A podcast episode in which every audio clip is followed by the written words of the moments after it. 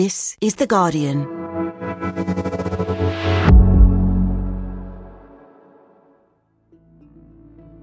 Today, the arrest of Nicola Sturgeon and the resignation of Boris Johnson.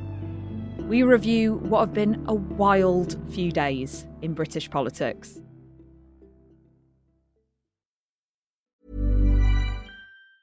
Tired of ads barging into your favorite news podcasts? Good news. Ad-free listening is available on Amazon Music. For all the music plus top podcasts included with your Prime membership.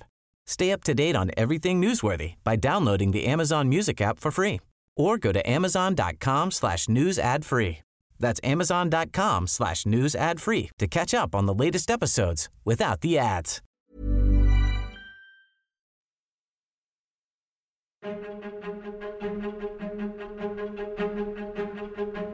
They're two of the most commanding, charismatic, and controversial leaders the UK's had in decades Boris Johnson and Nicola Sturgeon. There will be an independence referendum. We will introduce legislation for a referendum. Mr. Speaker, I wonder if you can guess what this Parliament is going to do once we put the withdrawal agreement back. We're going to get Brexit done.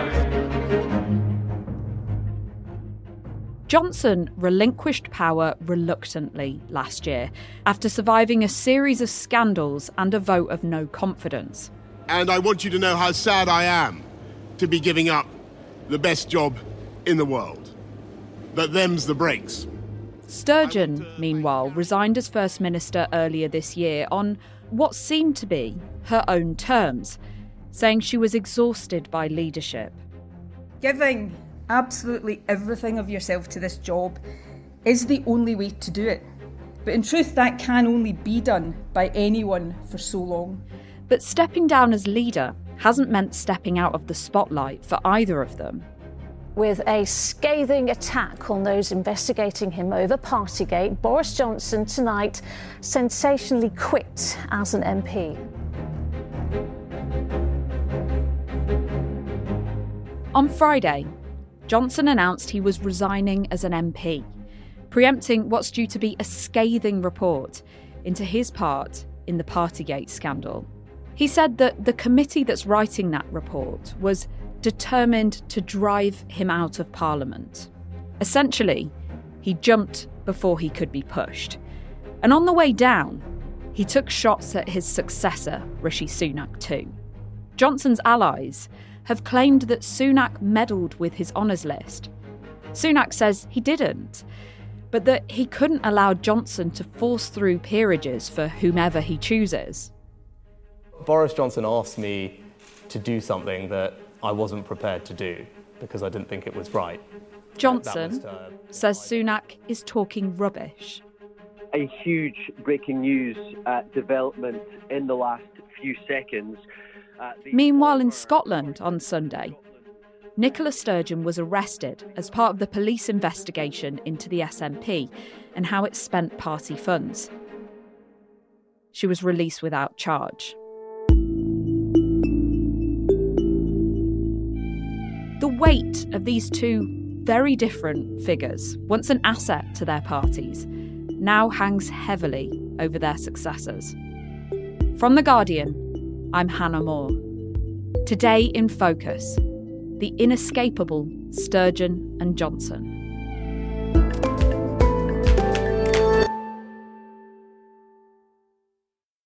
Pippa Crerar, you're the political editor of The Guardian, and I know you're in the House of Commons right now, so people might hear a bit of commotion in the background because this has been a tumultuous few days for two of the most high profile of the UK's former leaders, Boris Johnson and Nicola Sturgeon. On Friday, Johnson announced he was resigning as an MP. Can you just remind people what he said in his resignation letter?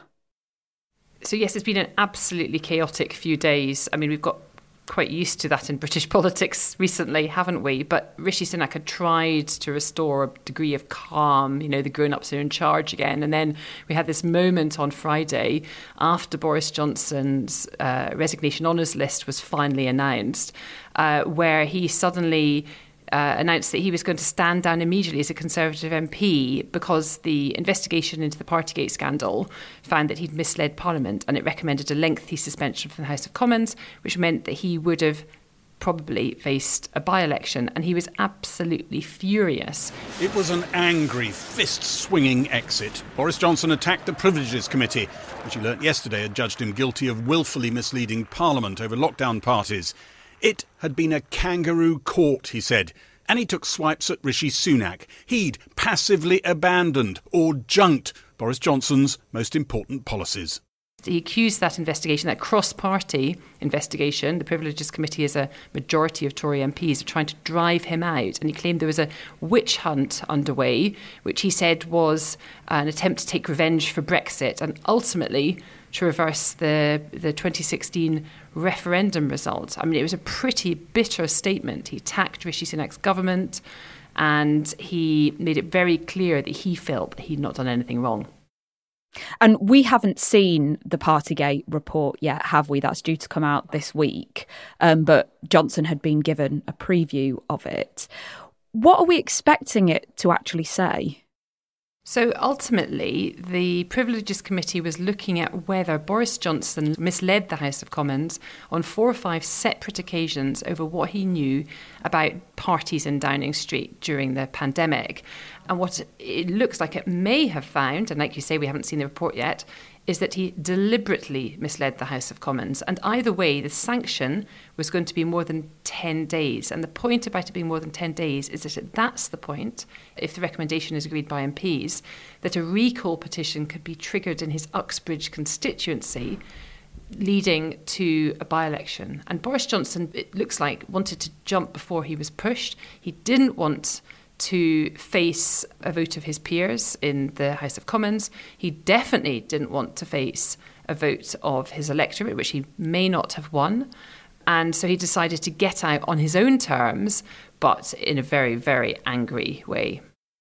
So he thought that the Privileges Committee report would result in his being suspended and potentially having to fight to be re elected as MP for Uxbridge and Ruislip. So rather than go through the shame of that, he resigned with as much fuss as he could make. He called the Privileges Committee a kangaroo court, and he said that it had performed a hit job on him. He also accused its chairwoman, Harriet Harman, who's a Labour MP, of course, of egregious bias against him. I mean, how fair does that seem to you? You know, who's on this committee?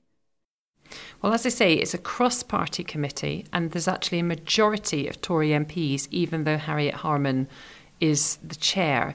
And I think comments from Johnson, which are effectively traducing the reputation of the committee, which was set up with the full backing cross party of the House of Commons to look into this, could mean he ends up in more hot water.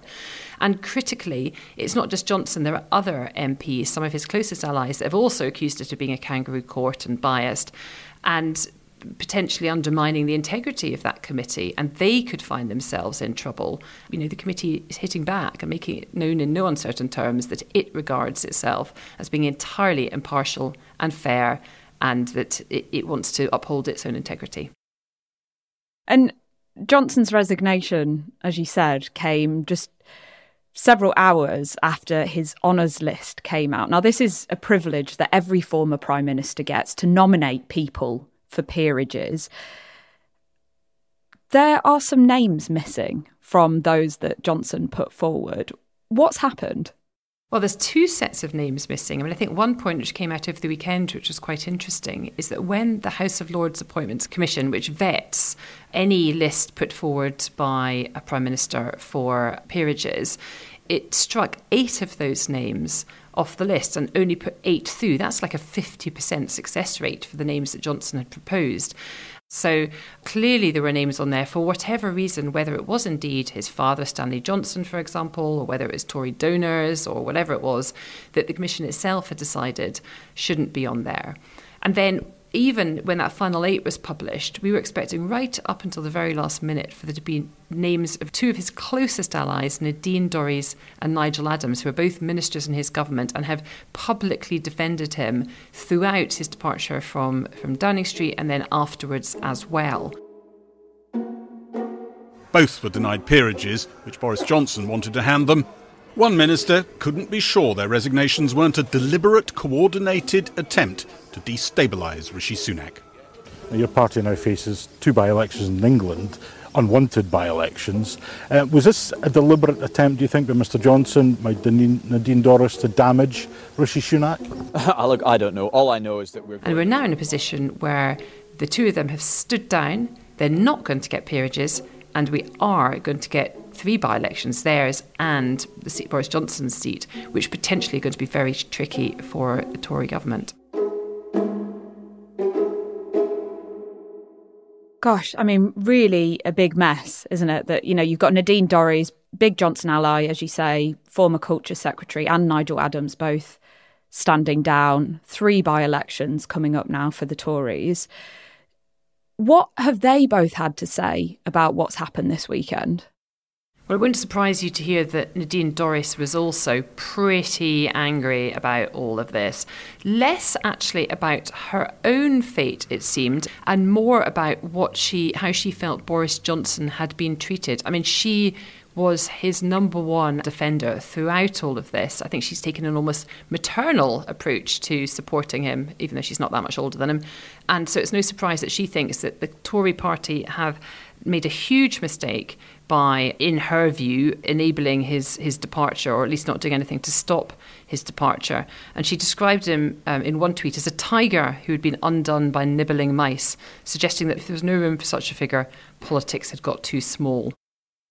And then over the weekend, others of Johnson's allies, Jacob Rees-Mogg, who is going to be knighted uh, as part of the honours list, uh, have come out to defend him. But how big would you say the support for Johnson seemed over the weekend?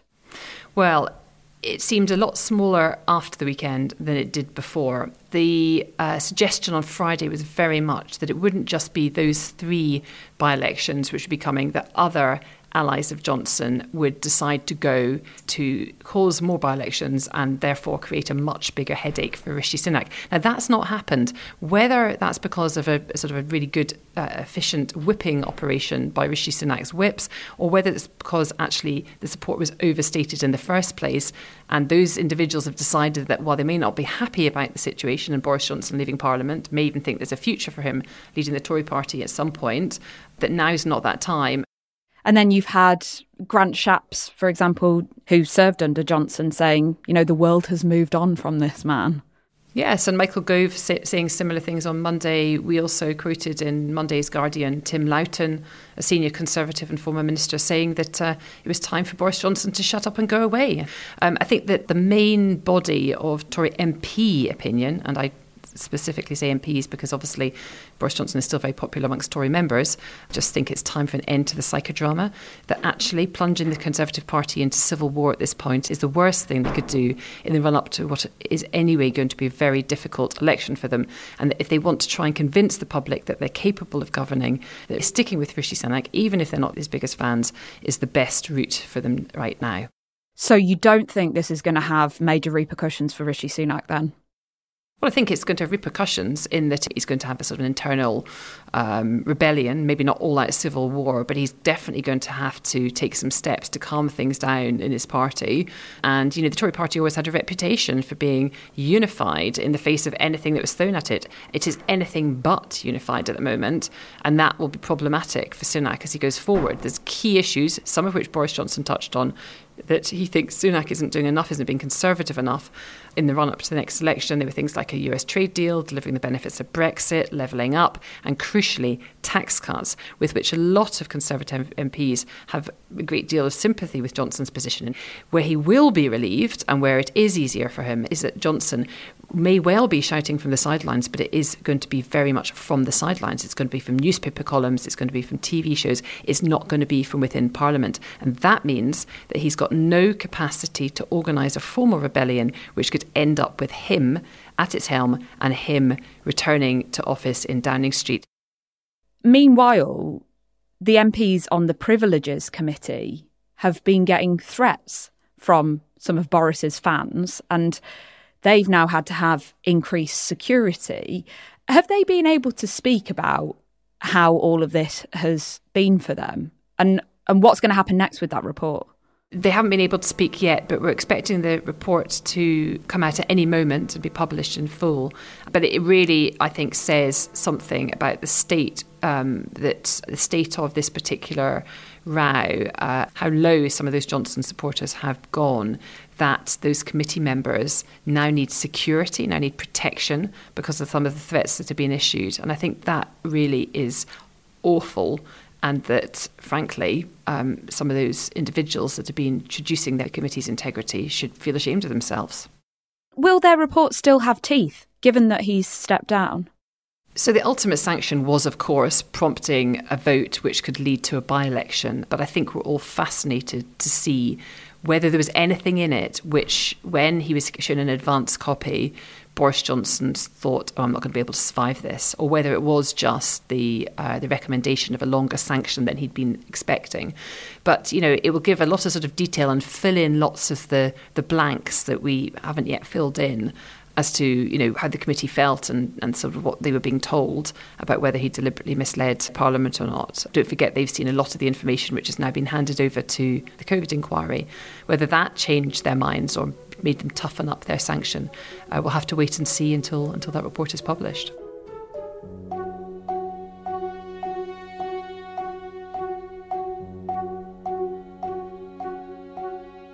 Okay, so it still can have a potentially huge effect on Boris Johnson's reputation and, and his ability to come back in whatever guise he tries to. And then separately in Scotland on Sunday, Nicola Sturgeon, the former First Minister, was arrested and released without charge. Now, that's as part of the inquiry that's going on into how the SNP has spent money that was donated to them for the Scottish independence campaign. What are the police looking into by arresting her? So there's three key figures when it came to the SNP's finances and them being signed off. One was the party treasurer, who was arrested first and interviewed under caution, Colin Beattie. The next was Peter Murrell, who uh, was chief executive of the SNP, and therefore the buck stopped with him. It should have been right across all the finances. Also happens to be Nicola Sturgeon's husband. And it was inevitable that the third of the senior figures was going to have to be interviewed under caution at some point. So um, I think there was an expectation that Sturgeon would be arrested. It was done by appointment in advance. She was brought in, there was seven hours of questioning. But despite that expectation, I think for many people, it came as a huge shock because regardless of whether um, people were on the pro anti independent side of the debate, she was seen as a consummate politician that managed to navigate the difficulties of the austerity era, of the pandemic. All sorts of issues thrown at her in government with a sort of a, a common touch and a political dexterity that not many politicians have been able to, to emulate that made her an incredibly successful politician. And even though she has clearly protested her innocence, and we don't have the results of any of the police investigation yet, to even go from you know being top of her political world to being arrested and questioned by police in relation to this strikes many as like a real kind of fall from grace. And we should say Colin Beattie and Peter Murrell have denied doing anything wrong.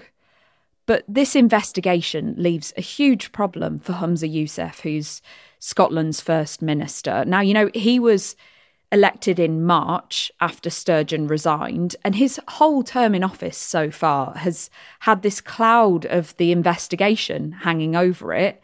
He's again having to answer questions about how the SNP manages itself. What's he going to do? It's very difficult for him because, as you say, it's distracting from the agenda that he wants to promote. And he was the continuity Sturgeon candidate in the SNP contest. So he's very closely aligned to her and her administration. In fact, he was part of her administration. He served several roles in that. It's been pretty personally painful, if I'm honest. I think people know and have heard me talk about my personal uh, friendship, my, my, my admiration uh, for Nicola Sturgeon, so I know how difficult a day would have been not just for her but the entire party uh, and for the SNP. And, and what's been interesting over the last couple of days is that slowly there are senior SNP figures coming out the woodwork and saying he should suspend her from the party. No, I won't be suspending Nicola Sturgeon. I'll be treating her exactly in the same way as I treated, for example, Colin Beattie, both released without charge, and therefore there's no reason for me to uh, suspend them. Her approach generally erred on the on the sort of the quite strict side. She suspended quite a lot of people that had any questions about them, pending investigations and inquiries.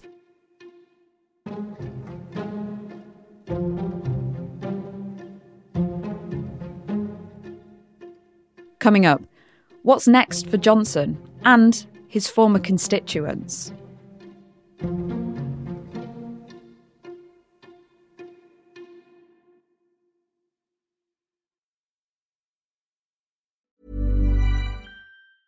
Tired of ads barging into your favorite news podcasts? Good news. Ad-free listening is available on Amazon Music. For all the music plus top podcasts included with your Prime membership. Stay up to date on everything newsworthy by downloading the Amazon Music app for free or go to amazon.com slash news ad free.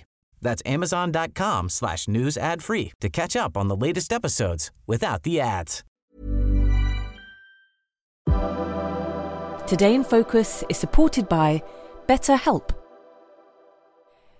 Here's a question. If you had an extra hour in your day, what would you do with it? Watch TV? Read a book? Meet up with a friend? Hmm, maybe a little nap? A lot of us spend our lives wishing we had more time. But for what? Perhaps to best answer that, you need to work out what's truly important to you, then make that a priority. Therapy can help you work out what's most important to you. It isn't just for those who've unfortunately experienced trauma in their lives. Therapy can be helpful for learning positive coping skills and for setting boundaries. It can empower you to be the best version of yourself. If you're thinking of starting therapy, give BetterHelp a try. It's entirely online and designed to be convenient, flexible, and suited to your schedule. Just fill out a brief questionnaire to get matched with a licensed therapist and switch therapists anytime for no additional charge. Learn to make time for what makes you happy with BetterHelp. Visit betterhelp.com slash todayinfocus today to get 10% off your first month. That's betterhelp, H-E-L-P dot com slash todayinfocus.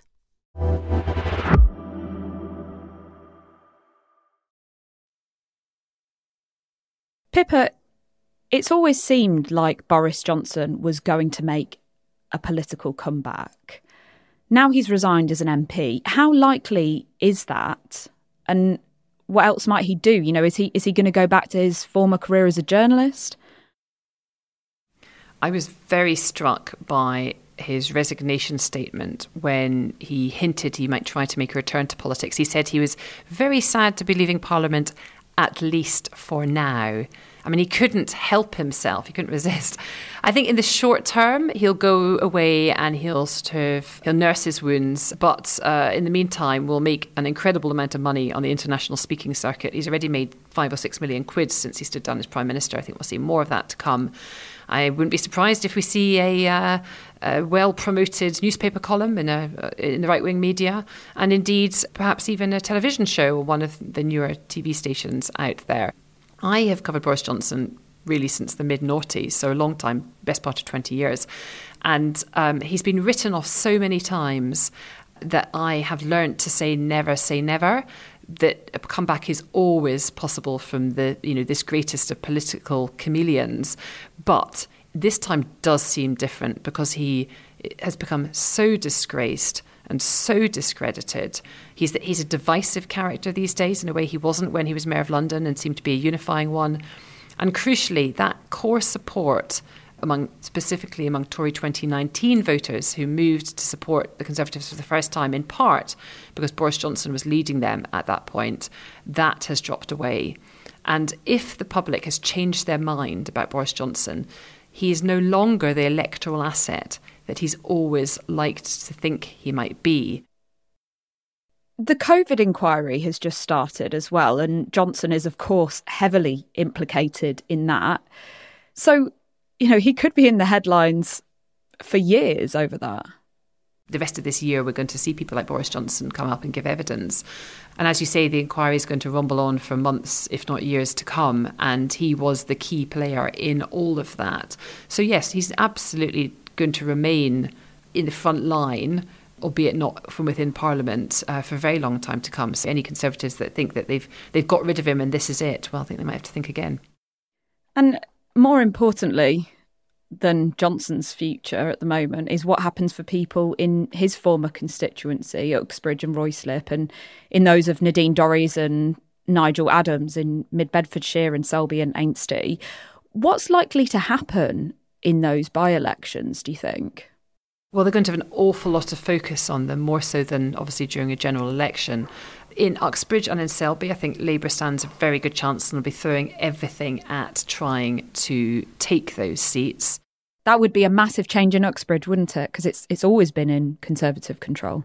Yeah, but it, the majority um, is sort of you know single figure thousands now, and the Tory Party's best chances there are picking like a well respected local candidate. But Labour is definitely in with a chance there. And in Selby, I think Mid Bedfordshire, Nadine Dorries' seat, is a bit more complicated. It's a majority of more than twenty thousand on paper. The Tories should take it easily, and Labour came second at the last election. The Lib Dems, however, are making the case that they think that they would be best placed to take some of those Tory votes that went to Dorries last time, and that they could leapfrog over Labour into first position. And I think if they're both taking it seriously and neither is kind of like, you know, unofficially stepping back and letting the other come through, then you risk them splitting the vote and the Conservative candidate, whoever that ends up being, coming through the middle. So that's a slightly more complicated picture.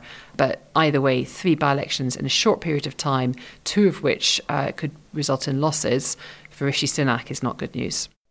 And all this chaos should be good for Labour in England. How about in Scotland? You know, all the chaos around the SNP inquiry. Do you think Labour is going to be able to use this as an opportunity to increase their support?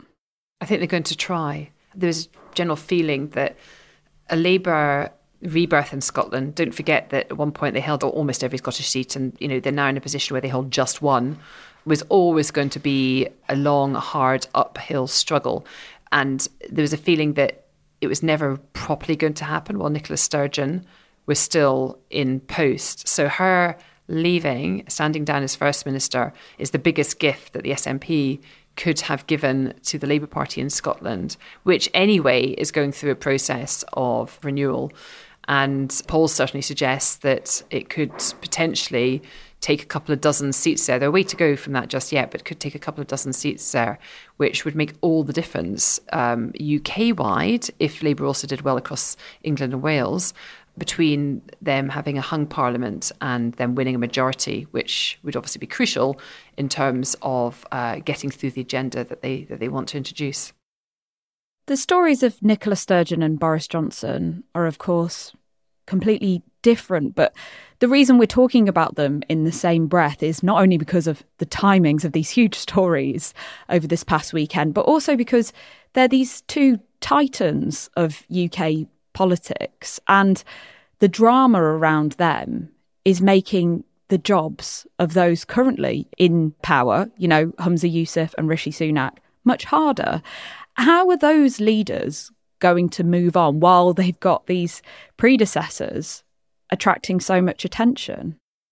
I think for both of them, it's very difficult while these issues are still live. So, in Sturgeon's case, while the police investigation is still ongoing, and in Johnson's case, while he's still kind of like angrily reacting to leaving Parliament and there's the fallout with the by elections, they will hope that if they keep their heads down, focus on delivery, focus in Rishi Sunak's case on improving the economy, that they will be able to persuade the public that the grown-ups are in charge and that there isn't, you know, this drama and internal Tory party strife in the case of Sunak is not uh, what the party's about, that they can, in fact, uh, deliver and get things done and put the interests of the public, sorting out the NHS, tackling the cost of living crisis um, at the fore, and that the personalities, those big, big personalities, uh, recede. But as we've seen again and again and again with Boris Johnson, he is not somebody to go quietly. I think we're going to hear from him for a long time to come, and that makes life difficult for Rishi Sunak. Pippa, thank you very much. Thanks for having me. That was Pippa Crerar, The Guardian's political editor. You can keep up with her reporting at theguardian.com. And I'd recommend doing so because she is well known for breaking exclusive stories. This episode was produced by Natalie Katena and Courtney Yusuf. Sound design was by Rudy Zagadlo, and the executive producer was Homa Khaleeli. We'll be back tomorrow.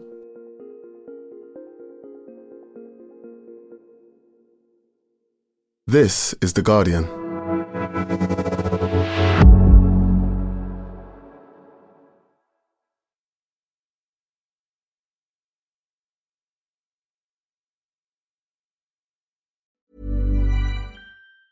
Tired of ads barging into your favorite news podcasts? Good news. Ad-free listening is available on Amazon Music for all the music plus top podcasts included with your Prime membership. Stay up to date on everything newsworthy by downloading the Amazon Music app for free or go to amazon.com slash news ad free.